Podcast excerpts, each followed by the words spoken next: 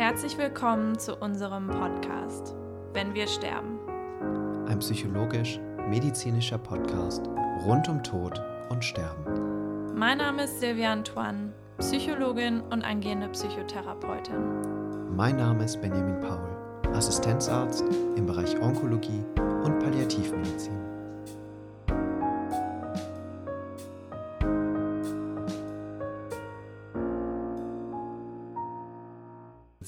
Davon berichtet, dass Sie viel Kraft daraus ziehen, was Sie mit Ihrer Familie machen, dass Sie Urlaub zusammen machen, dass Sie den ganzen Weg gemeinsam gehen, dass Sie wieder Sport angefangen haben, in dem Maße, wie Sie es schaffen, körperlich. Also viele Ressourcen, die Sie auch vorher schon hatten ähm, in Ihrem Leben, aus denen Sie jetzt schöpfen können. Und Sie führen so sagen es ja viele Gespräche auch mit ihrer Ehefrau über die Dinge, die sie emotional berühren, über das, wie es weitergeht, über das, was kommen kann. Mal im etwas normaleren Rahmen, das heißt gesetzter, manchmal aber auch sehr lustig, so wie sie eben sind, ja. Haben Sie denn auch Gespräche mit Mitpatienten geführt oder mit Menschen, die die ähnliche Erkrankung haben? Ist das was, was für Sie wichtig war oder spielt das keine Rolle? Ähm, also zwangsläufig führt man ja immer wieder Gespräche, sei es mit mhm. dem äh, Bettnachbarn auf der Onkologie, wo ich mhm. erst war, und ähm, später in der ambulanten Onkologie, mhm. trifft man ja, äh, ist Gleichgesinnte. Ne? Gerade hier ja. im Krankenhaus ist das oft so, dass äh, viele die gleiche Erkrankung haben, viele mhm. haben auch äh, ich sag mal, die, die Erkrankung in dem Sinne, dass das auch nicht operabel ist, also ziemlich identisch mhm. alles zu meiner Erkrankung. Ähm, und man spricht auch darüber. Man spricht auch darüber, ähm, wie viele ähm, Chemos teilweise gelaufen sind, wie die Leute damit mhm. umgehen und, ähm, und nimmt das auch auf und, und findet auch eine Ebene, wie man miteinander sprechen kann. Mhm. Aber es ist, fühlt sich für mich immer so an, ja, das ist, ähm, bei denen ist das so. Ne? Mhm. Das muss nicht bei dir so sein. Ne? Das, das fängt schon damit an, dass äh, ich ja vorhin schon sagte, dass ich immer auf, auf äh, die Ernährung auch geachtet habe und, und Bewegung in meinem Leben. Und wenn ich dann höre, dass, dass, dass andere ähm, Patienten ganz anders mit der Krankheit umgehen, ne? ich sage mal, das fängt an, man, man raucht weiter, man isst weiter ähm, zuckerhaltige Sachen.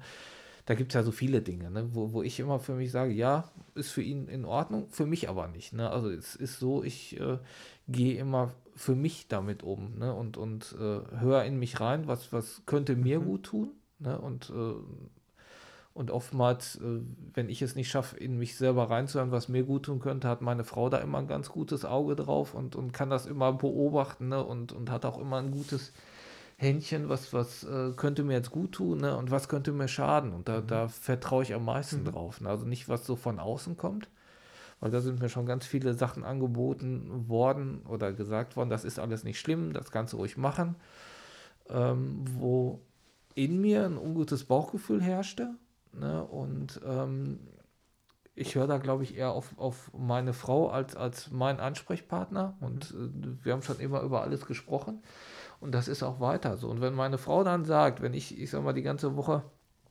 äh, kein Zucker. Dieses Zuckerthema ist halt bei mir so ein bisschen präsenter, aber das war schon vor der Erkrankung so. Ähm, wenn die dann sagt, nach, nach zwei Wochen hast du jetzt nicht gesündigt, jetzt kannst du ein Stück Kuchen essen oder so, dann nehme ich das auch an. Ja. Ne? Dann denke ich einfach, ja, ist nicht so schlimm. Ne? Sie, davon wirst du nicht sterben. Ne, von dem. Ne? Und äh, man will halt vielen Dingen auch gar keinen Raum lassen. Ne? Aber das ist so, ja, das ist meine Basis und alles drumherum, das nehme ich gerne an. Den, den, den, die Gespräche mit, mit meinen Arbeitskollegen, die sich natürlich alle gemeldet haben und es waren sehr, sehr viele. Ich habe ein sehr, sehr großes Netzwerk, mhm. äh, was das angeht und die Hilfsangebote, die, die auch kamen. Wobei ich immer sagen muss, dass es schwer ist als eine sehr selbstständige Familie, die wir sind, die immer alles selber gemacht hat. Ne, also es fängt an mit einem kompletten Hausumbau, den wir selber gemacht haben, ohne Handwerker, äh, bis zu allen anderen Dingen, die wir so entschieden haben. Da ist es schwer, Hilfe anzunehmen. Das mussten wir erstmal lernen. Okay. Ne, man musste also erstmal lernen, wenn, wenn, wenn jemand äh, gefragt hat, äh, wie kann ich denn helfen? Weil viele aus dem, aus dem, gerade so aus meinem Arbeitskreis haben gefragt, wir würden gerne helfen.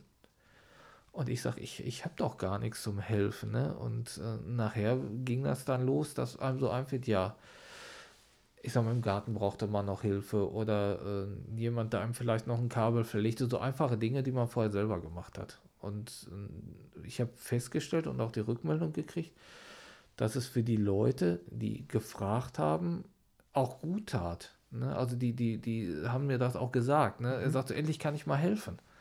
Ne? So viel, so oft habe ich Hilfe angeboten ne? und äh, du hast die nicht angenommen oder ihr habt die nicht angenommen. Und äh, man hatte so auch das Gefühl, als der, der eigentlich die Hilfe braucht, dem anderen tut das auch gut, ne? wenn, wenn er helfen kann.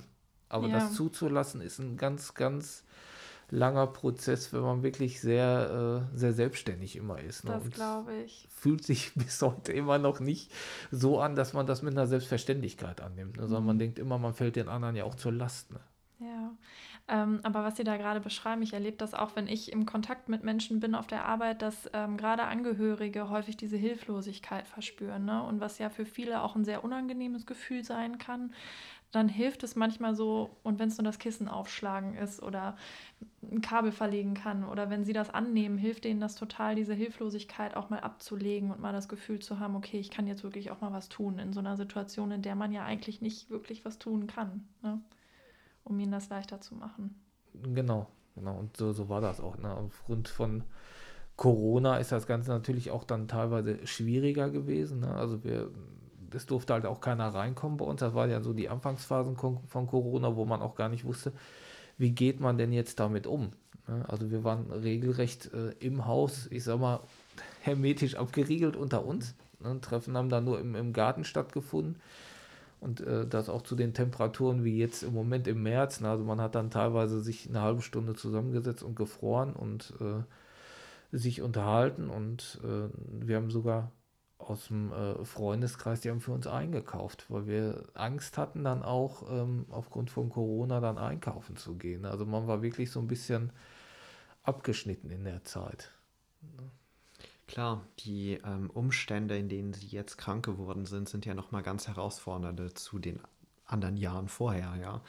Ähm, da waren sie nochmal komplett anderen Herausforderungen ähm, ausgesetzt, sozusagen. Ne? Noch die Sorge wahrscheinlich, das ist jetzt meine Interpretation, was macht Corona? Ne? Kann ich, was tut mir das? War das, war das oft präsent? Ähm, in der Anfangsphase schon. Also das war sehr präsent, bis die Impfung kam. Mhm. Ne, das war so ein, so, ein, so ein erstes Aufatmen, wo wir dann auch wieder ähm, Kontakte im familiären Bereich, also wir sprechen dann von unseren Eltern zugelassen haben, weil vorher haben wir die gar nicht gesehen. Mhm. Ne, zum einen, weil wir sie nicht anstecken wollten und weil äh, wir natürlich auch nicht angesteckt werden wollten. Ähm, und weil das ja alles noch so frisch war. Ne? Man mhm. wusste ja nichts über den Verlauf der Krankheit. Ne? So im Nachhinein ähm, muss ich allerdings sagen, um das mal auch vielleicht den positiven Aspekt dafür für, zu beleuchten, dieses Maske tragen für, für einen Chemopatienten, das ist natürlich super. Ne? ne also ich glaube kaum, dass man, oder ich weiß es ja nicht, ob man, ob äh, die Leute, die vor mir krank waren, sind außerhalb von Corona, mhm. ob die sich getraut haben, mit Maske einkaufen zu gehen. Ne? Oftmals hat man ja gesehen bei, bei Frauen mit den Kopftüchern, dass sie Chemo hatten. Mir ist aber nie bewusst aufgefallen, dass die jetzt auch eine Maske getragen hätten. Mhm. Ne? Für mich kann ich daraus mitnehmen, ja, das ist total gut. Ne, das schützt mich. Ne, und das, das würde ich auch außerhalb von Corona so beibehalten. Ne? Weil bis jetzt ist alles gut gegangen. Ne?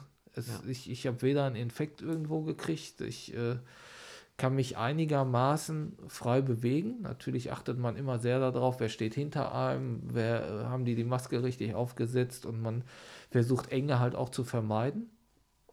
Aber ähm, ich glaube, das war einfach dieses Maske tragen für einen Chemopatienten ist, glaube ich, für mich jetzt relativ unbeschwert. Ne? Man mhm. muss sich halt nicht, nicht äh, keine Gedanken darum machen. Ne? Was können die Leute über einen denken?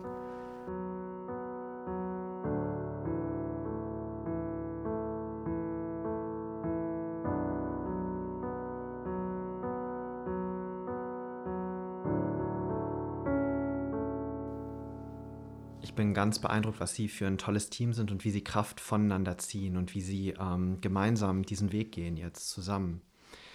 Und ähm, wie Sie das ja gerade beschrieben haben, gar nicht viel von außen sozusagen mitbekommen oder so viel Wert darauf legen, was für Ratschläge von außen kommen, sondern miteinander das abwägen, was ist für uns denn jetzt gut und was hilft uns beiden am besten. Und das waren die Gespräche jetzt mit Freunden, mit Mitpatienten. Wie ist es denn mit dem medizinischen Personal? Also was, wenn Sie zurückblicken mit dem ein Jahr Erfahrung, das Sie jetzt haben, ganz konkret mit dieser Erkrankung, was hilft Ihnen, was hat Ihnen geholfen und was würden Sie sich manchmal wünschen in Gesprächen mit Ärzten, Ärztinnen, Pflegenden? Hm. Ja, was, was, was äh, würde man sich wünschen oder was würde man erwarten? Also hm, gut getan, also gut tun, auf jeden Fall für uns ist immer ganz wichtig, dass man eine, ähm, eine Ehrlichkeit immer hat. Ne? Und mhm. die kann auch ruhig unverblümt sein, die Ehrlichkeit, mhm. sofern sie dann auch situationsgerecht ist. Ähm, schön ist immer, wenn man, wenn es denn möglich ist, wenn man sich irgendwie auf so eine Situation vorbereiten kann. Im, im Verlauf der Krankheit gibt es gute Nachrichten. Ne? Ähm, wahrscheinlich werden aber die schlechten Nachrichten irgendwann mal überwiegen. Mhm weil das ist der Verlauf der Krankheit. Das äh, wird einem immer wieder bewusst und das wird einem auch immer wieder gespiegelt. Was man sich wünschen würde von, äh, von Ärzten und äh, dem pflegenden Personal ist oftmals die, die Empathie damit, äh, wie man damit umgeht und wie man gewisse Dinge vermittelt. Mhm. Das, ob das immer so einfach ist, das, das weiß ich gar nicht, weil es schleicht sich auch immer im Berufsleben so ein gewisser Rhythmus ein und so eine gewisse ähm, so ein gewisser Umgang, wie man damit umgeht. Je öfter ich eine Situation habe, umso ja, öfter habe ich die schon erlebt und denke immer, alles ist gleich. Ne? So handelt man manchmal auch Situationen immer gleich ab, aber jeder ist ja nicht so. Ne? Und dann mhm. die Chance, sich vielleicht auf manche Leute besser einzustellen oder ähm, vielleicht über, über die Leute besser zu informieren, wenn man so die Zeit hat. Was ist denn das für eine Familie, der ich jetzt gleich mitteilen werde, ähm, dass eventuell der Mann, die Frau äh, versterben wird an der Krankheit? Hat, haben die Kinder oder wie gehe ich damit um oder welchen, welchen Rahmen nimmt man sich ne, für so ein Gespräch? Ne? Also oftmals, wir haben es auch erlebt, dann, dann war ein Gespräch, dass das handelt man halt manchmal nicht so für uns als Betroffene zufriedenstellend ab. Ne? Ich sag mal, platt vor den Kopf, man kriegt manche Dinge richtig vor den Kopf geworfen ne? und dann geht man. Mhm. Ähm, ist, glaube ich, für uns als Familie, wir kommen da ganz gut durch. Ne? Aber ich glaube, wenn man anderen einfach so, so, so oftmals mitteilt, sie sterben jetzt und dann gehe ich aus so aus gehe raus aus der Situation und man sitzt alleine mit der Situation da, ne? Dann ähm, kann das schon mal schwer sein für denjenigen, der da, der da bleibt und ähm, ja, aber ob das unbedingt so, so, so machbar alles ist, ne? Das ist ja nun mal alles auch personell immer alles sehr, sehr, sehr eng geknüpft. Das ist einem auch bewusst. Ne? In der Situation selber wünscht man sich manchmal so vielleicht zehn Minuten länger mit dem Arzt oder mit dem Personal, stellt dann aber recht schnell fest und ernüchternd auch fest, dass das äh, gar nicht möglich ist, ne? weil einfach die Zeit fehlt. Ne? Ich bin ja nicht der Einzige, dem man das gerade mitteilt oder der vom, vom, vom Arzt oder vom Pflegepersonal gebraucht wird. Aber das ist eine schöne Rückmeldung. Ja. Ne? Das ist ja auch immer wichtig zu wissen, wie kommt etwas an und was für Wünsche gibt es tatsächlich bei Patienten oder Patientinnen. Ne? Und Zeit ist ein Faktor, der ganz, ganz oft auch genannt wird, ja. Und präsent zu sein. Und Sie haben uns davon berichtet, wie Sie die Erstdiagnose sozusagen mitbekommen haben. Da waren Sie alleine und sind dann nach Hause gefahren und haben die ganze Zeit überlegt, wie berichte ich das meiner Frau und wie spreche ich mit meiner Frau darüber? Mit den Erfahrungen, die Sie jetzt gemacht haben, wie ist es jetzt für Sie das angenehmste? Würden Sie sagen, wenn es Gespräche gibt, zum Beispiel nach einer Verlaufskontrolle, möchten Sie das gemeinsam mit Ihrer Frau führen oder möchten Sie lieber alleine sein und das nachher mitteilen, so wie Sie glauben, dass das für Sie gut ist? Oder für Ihre Frau dann auch gut ist, in Ihrem Gefühl? Also wir haben ähm, beide schon gehabt. Mhm. Ähm, wir haben schon das Gespräch gehabt aufgrund von Corona, wo ich noch auf der mhm. Station gelegen habe, auf der Onkologie, dass meine Frau nur per Videoschaltung mhm. da war und ähm, haben dann danach beschlossen, das machen wir so nie wieder. Mhm.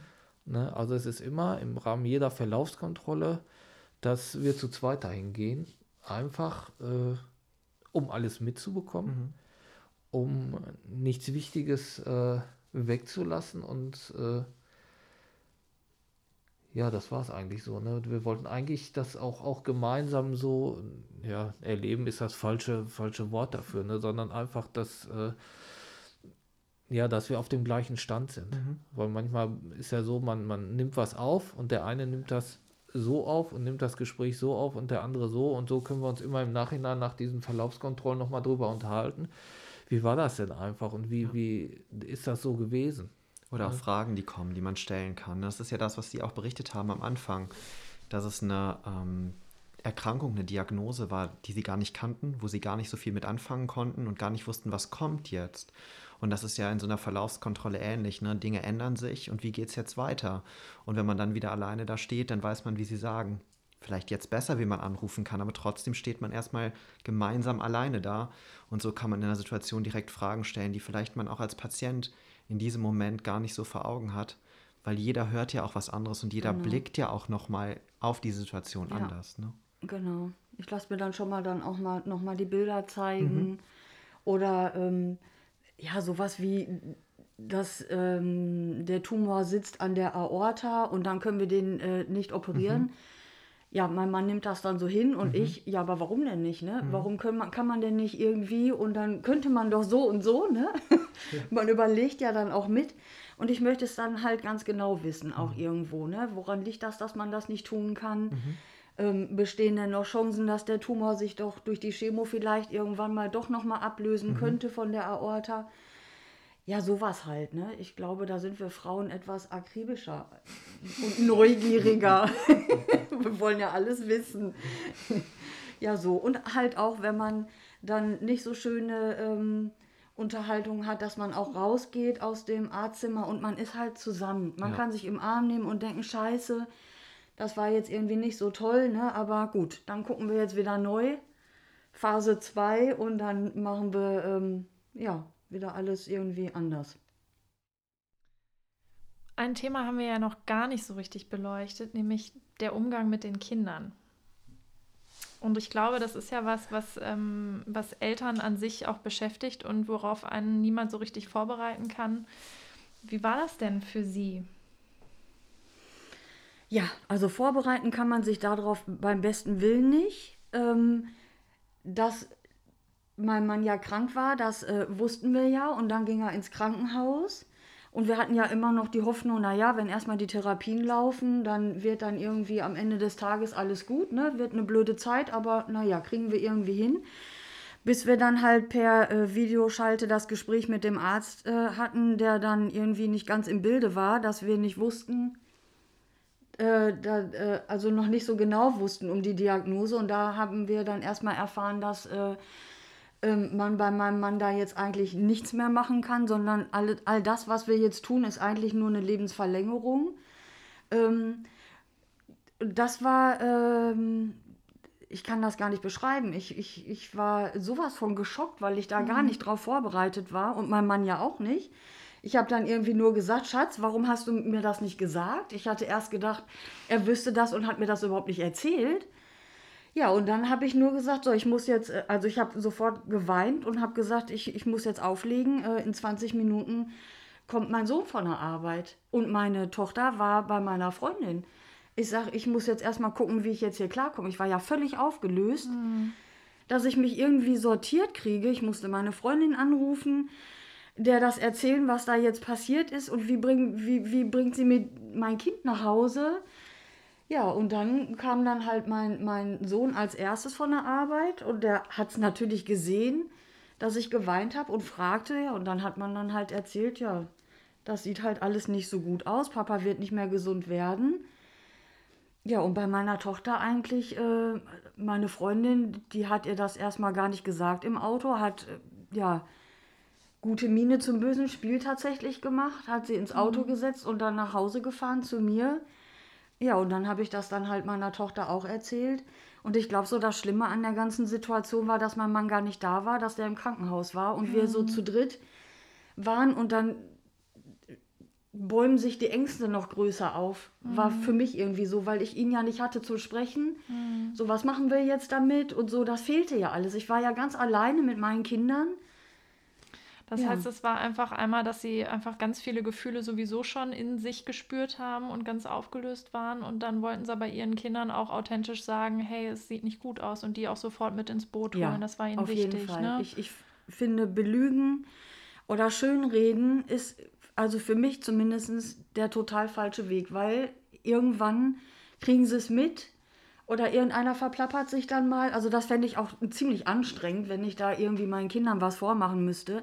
Und ich wollte auch nie, dass meine Kinder irgendwann mal sagen, Mama, warum hast du uns so belogen?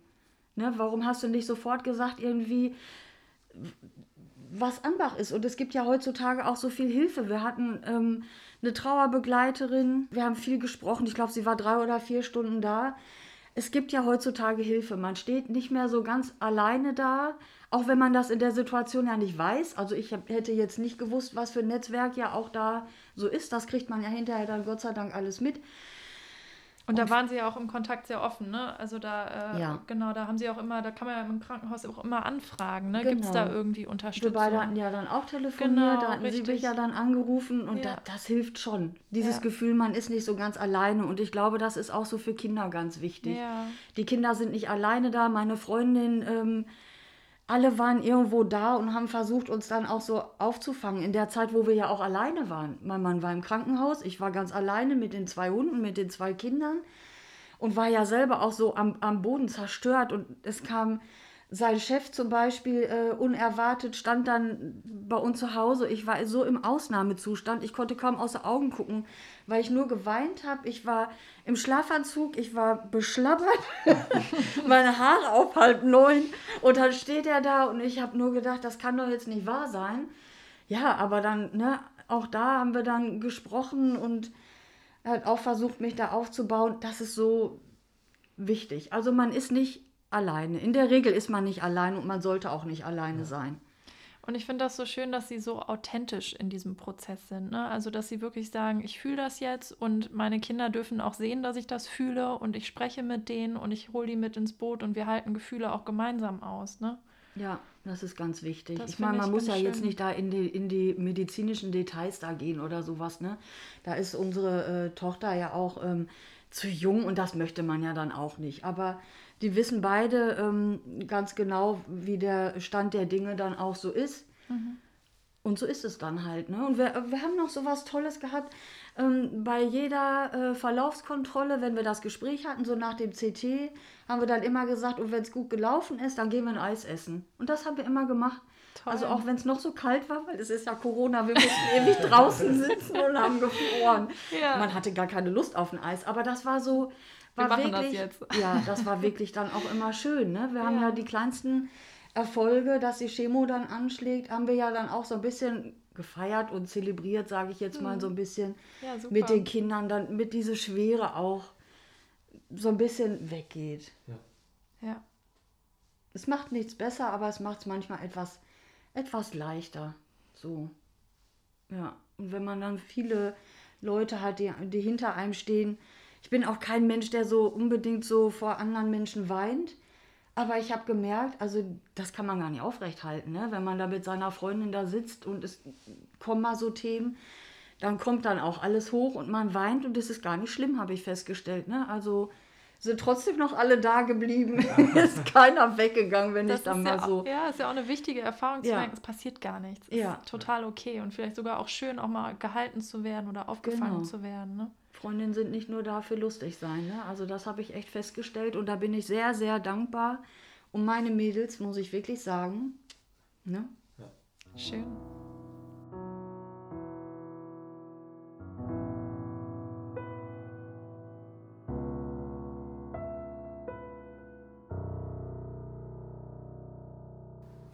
Darf ich denn noch mal fragen, ähm, wie war denn das? Wann hat das denn sich so entwickelt, dass Ihnen bewusst wurde, oh, okay, das ist jetzt echt eine lebensbedrohliche Situation und ich werde an dieser Erkrankung versterben? Also lebensbedrohlich, das äh, war relativ schnell. Also Okay. spätestens, äh, nachdem wir das ja im Krankenhaus auch erfahren hatten, ne, da ähm, wurde uns das so bewusst. Ne, die, die, dieser Satz war noch, das ist eine lebensbedrohende oder eine tödlich verlaufende Krankheit. So war es, eine tödlich verlaufende Krankheit. Das äh, ja, die, die Krankheit das, das Leben bestimmen wird und auch den, den Tod. Bis heute allerdings, glaube ich, habe ich das noch gar nicht akzeptiert, für mich nicht akzeptiert, mhm. dass ich an der Krankheit sterben werde. Ich äh, weiß das, dass das so sein wird, aber ähm, ich sage für mich immer, dass das mag auf alle anderen zutreffen. Ähm, auf dich vielleicht nicht. Vielleicht. Ne? So diese Hoffnung so, so, ist einfach so, noch diese da. Diese Hoffnung ne? ist immer noch da. Ja. Ne? Äh, wobei man natürlich, ich sag mal, man ist immer mehr drauf gefasst, dass es tatsächlich so kommen wird. Und mhm. so verhalten wir uns auch. Ne? Dass man halt auch über den Tod spricht, dass man äh, spricht, wie, wie möchte man beerdigt werden und ähm, also diese schweren Gespräche haben Sie auch geführt gemeinsam. Genau, die schweren Gespräche haben wir geführt. Äh, ja, wir haben die so geführt, wie wir sind äh, beim Einkaufen. Ne? Also da haben wir so besprochen letztendlich. Ähm, fragte meine Frau mich so, wie ich denn beerdigt werden möchte und wir müssen das dann auch klären und wer so bei der Beerdigung dabei sein soll und ähm, ja und wir sind da relativ ähm, ja, manchmal so, so in unserer Art dann auch, äh, schwellen wir auch dann so ein bisschen ab, ne, um das Thema halt nicht ganz so schwer zu machen. Mhm. Und ich äh, habe eh ein ganz anderes Verhältnis zum Tod, ähm, weil ich so oft in meinem Berufsleben schon auch damit konfrontiert mhm. worden bin, ist das nicht für mich ein Thema, was, was sehr viel Raum einnimmt oder was mir Angst macht. Überhaupt nicht. Hast gar keine Angst vom Tod oder vom Sterben? Gar nicht.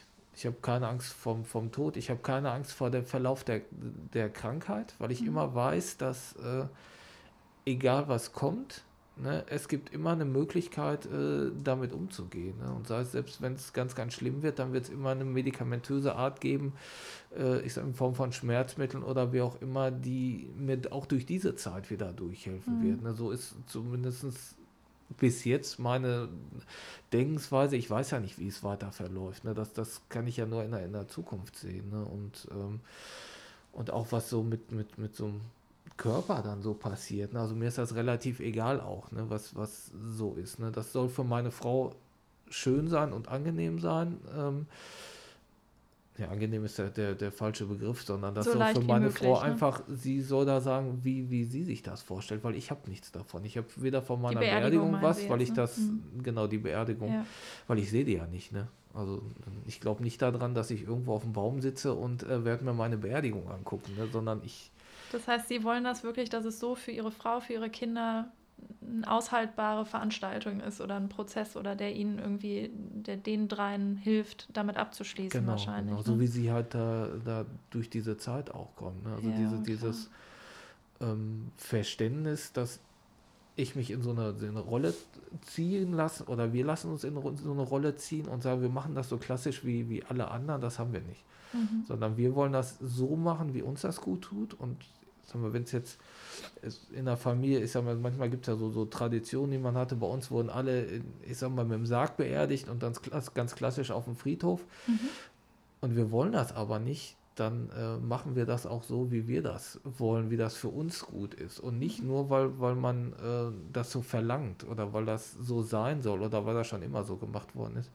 Ich glaube, das ist für uns auch ein Weg, wie wir ganz gut da durchkommen, weil nur, nur so kann man auch jetzt schon äh, auf dieses Thema dann sich vorbereiten. Ne? Und nicht sagen, ich habe jetzt schon Bauchschmerzen, wenn ich an die Beerdigung denke. Ne? Wenn ich an die ganzen Leute denke, die meine Frau eventuell eh nicht kennt, ne? weil das viele Arbeitskollegen von mir sind, dann muss man halt klären, äh, sind die dabei oder sind die nicht dabei? Wie möchtest du das? Soll das lieber ein Kleinkreis sein? Soll das äh, so sein, dass man nicht auf dem Friedhof beerdigt wird? Also gibt es ja Tausende Möglichkeiten. Ganz ne? viele Möglichkeiten mhm. ne? und auch ganz viele Möglichkeiten, wie so eine, wie sowas auch gestaltet werden soll. Ne? Und das haben wir dann mal eben beim Einkaufen abgehandelt. Und äh, ja, damit das aber nicht zu, zu lustig wirkt letztendlich, da, da haben wir schon sehr viel rumgeblödelt ne? und, und auch gesagt, was, wie ich mir das so vorstelle, aber das möchte ich jetzt hier im Podcast nicht sagen. ich glaube, das gehört jetzt hier nicht hin. Das, äh, weil es ist ja kein, kein lustiges Thema, aber Nein, äh, für uns ist das halt immer eine Art äh, mit Humor viele Dinge, die, die Schwere einfach zu nehmen. Ja, klar, und sie, sie, es hilft ja dann auch, es nicht komplett zu verdrängen und zu vermeiden, sondern das ist eine Art und Weise, wie man das so ein bisschen zulassen kann, dass man das auch klärt. Ne? Und ich kann mir vorstellen, dass das ihre Frau ja auch entlastet, ähm, wenn sie weiß, dass das okay für sie ist oder dass sie ihr auch sagen, hey, mach das so, wie es für dich passt. Ich kann mir vorstellen, dass das sehr entlastend für sie ist. Sie nicken, okay. ja. Ja, das auf jeden Fall. Also es ist immer. Ähm es tut uns einfach gut, dieses, dieses äh, Unbeschwerte so zu leben und diese, diese ähm, Situation so zu handhaben, wie wir das schon immer gehandhabt haben. Ne? Also wenn, man muss nicht immer diesen, diesen Weg geben, den, den andere einem vorschreiben, sondern wir gehen unseren Weg ja. und äh, das ist das, womit wir sehr, sehr gut umgehen können. Ne? Und wenn einer den Weg nicht mitgehen kann, dann äh, akzeptieren wir das auch. Wir akzeptieren aber auch andere Wege. Ne? Also wenn, wenn jemand sagt, ähm, der möchte einen anderen Weg gehen, ja, ist ja auch vollkommen in Ordnung. Jeder ist da anders.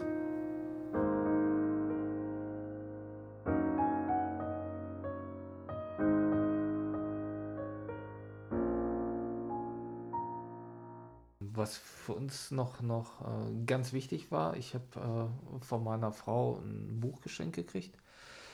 Über, ähm, da ist halt so vorgegeben, wie mein Leben ist. Ne, da werden halt verschiedene Fragen gestellt. Ne, das fängt an mit, mit, wie war deine Kindheit, wie bist du aufgewachsen, was tat dir gut als Kind und ähm, das habe ich mit dem Hintergrund geschenkt gekriegt, dass meine Kinder was haben, was sie von mir lesen können, worüber man im Alltag gar nicht spricht. Ne, es gibt viele Dinge, das weiß man manchmal gar nicht. Ne? Mhm. Die, die Tage habe ich, haben wir uns noch so gedacht, äh, so die Großeltern, die, die hat man ja auch nie gewisse Dinge gefragt. Man hat das immer so als gegeben so hingenommen. Ne? Und im Nachhinein, wenn sie denn verstorben sind, man hat noch so viele Fragen. Ne? Man mhm. hat noch Fragen, wie, wie war deine Kindheit gewesen oder was hast du Schönes mhm. in der Kindheit erlebt? Und solche Fragen werden in dem Buch mhm. ähm, gefragt und ähm, das habe ich immer während der, der Chemo dann letztendlich mitgehabt und habe das so weit wie es geht immer ausgefüllt. Manche Fragen können halt nur durch die, die Eltern beantwortet werden, weil das dann aus der Zeit ist, wo man gar keine Erinnerung mehr dran hat. Mhm.